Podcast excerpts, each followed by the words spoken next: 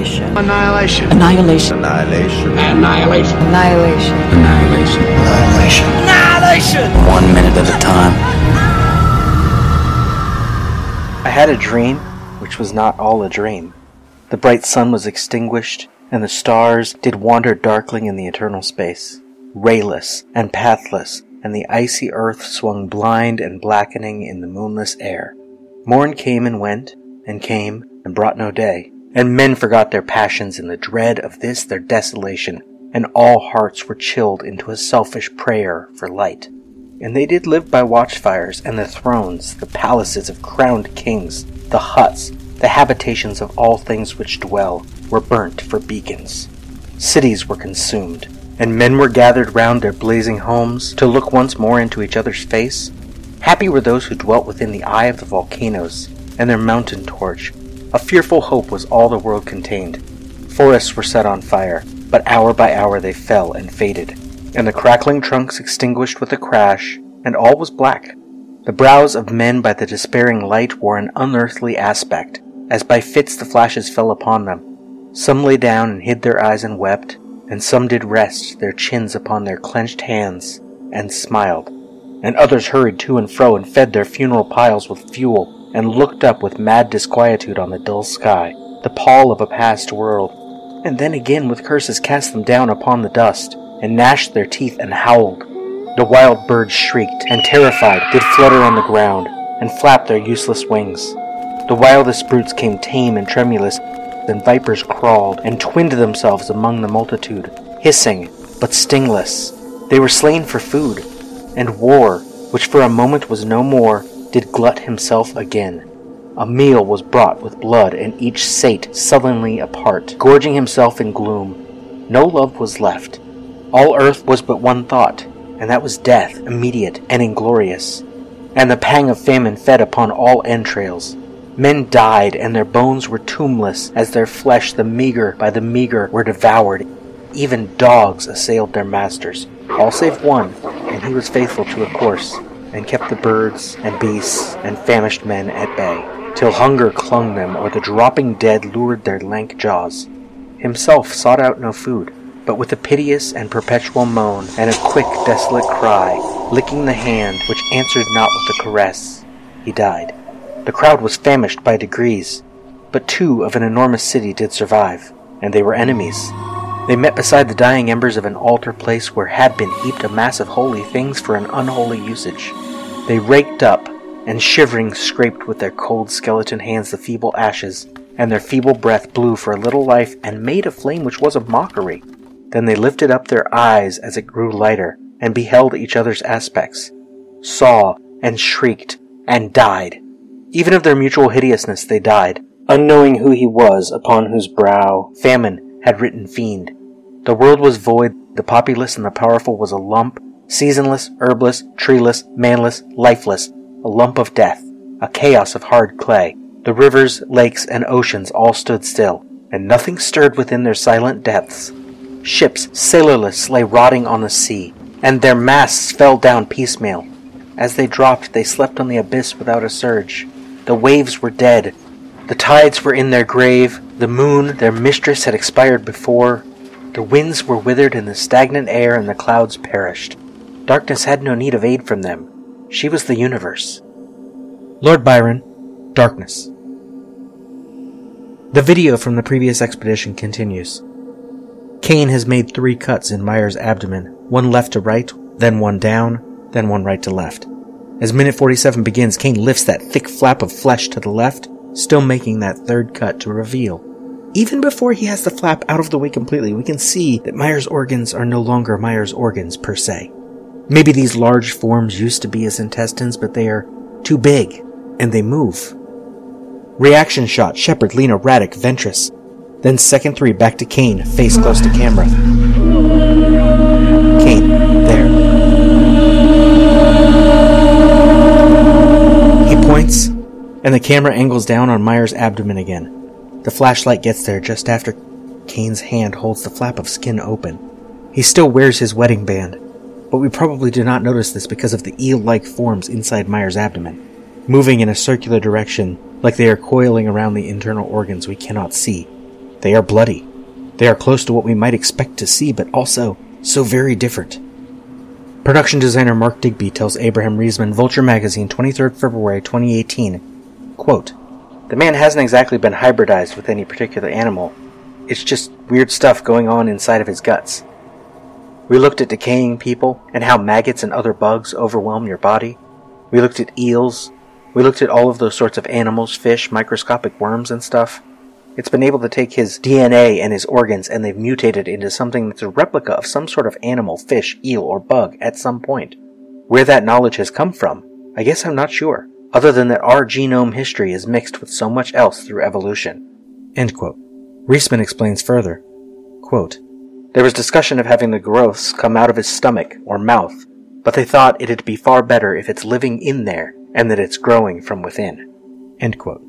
And the effect was practical, done on the set using a fake front abdomen and a couple holes in the wall behind to pull these bloody tubes through. Tristan Versluis, prosthetics and animatronics supervisor.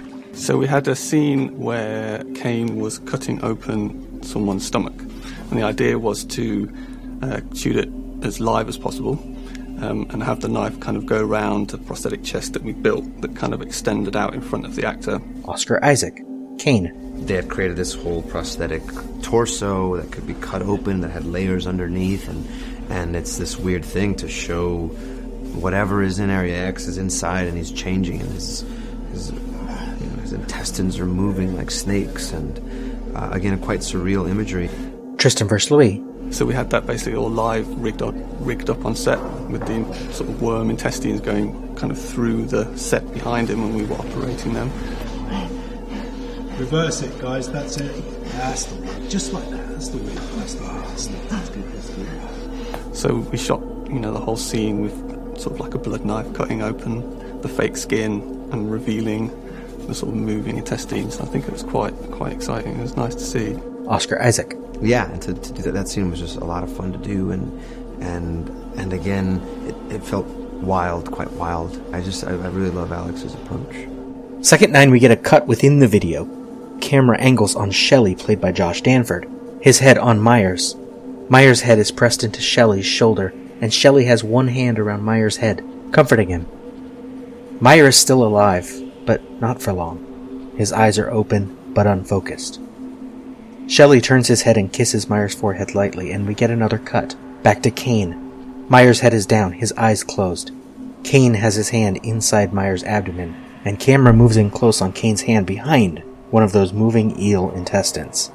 It moves to the right. One just above and one just below that one move to the left.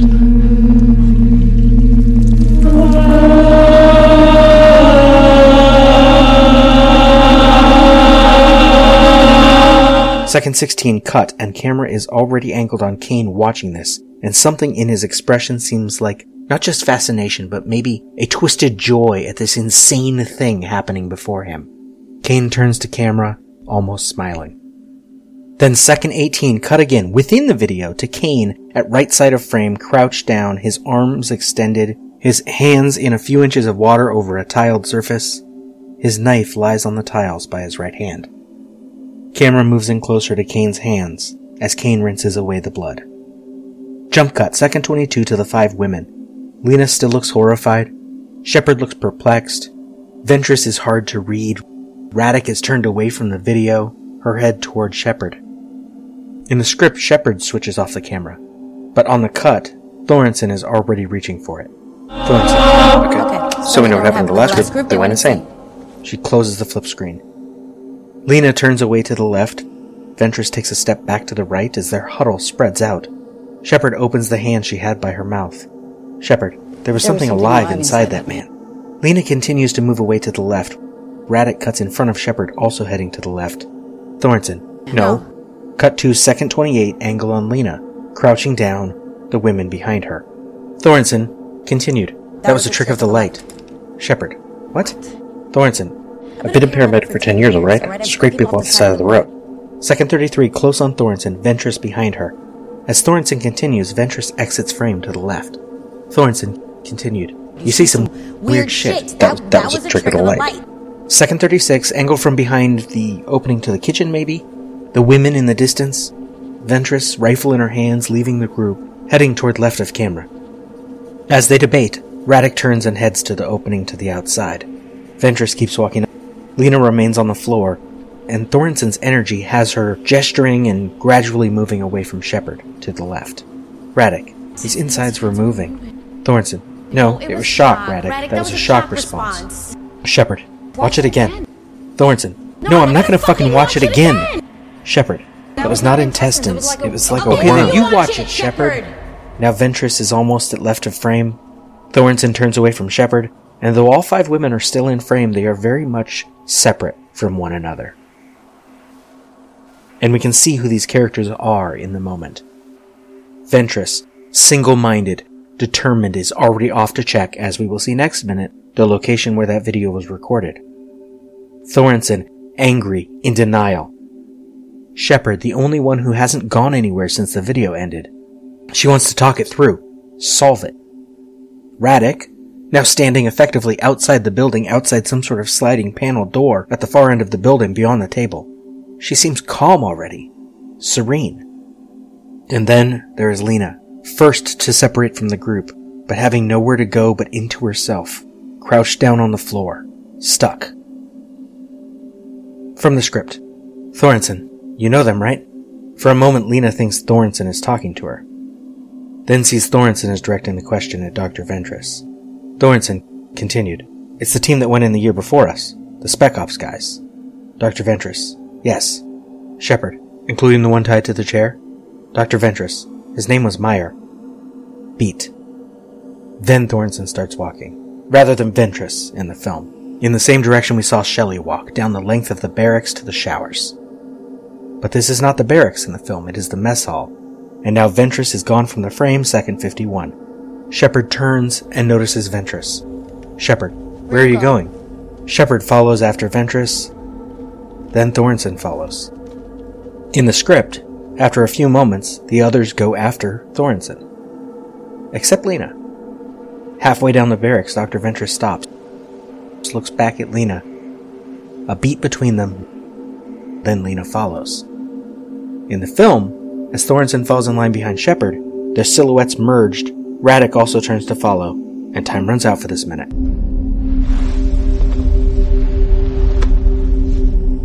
We spoke. What was it we said?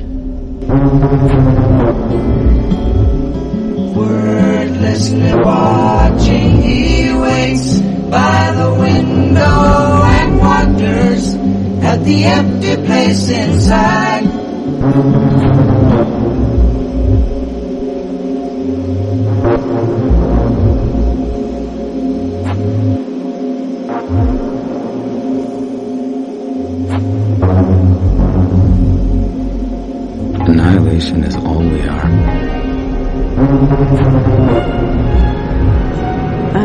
Annihilation.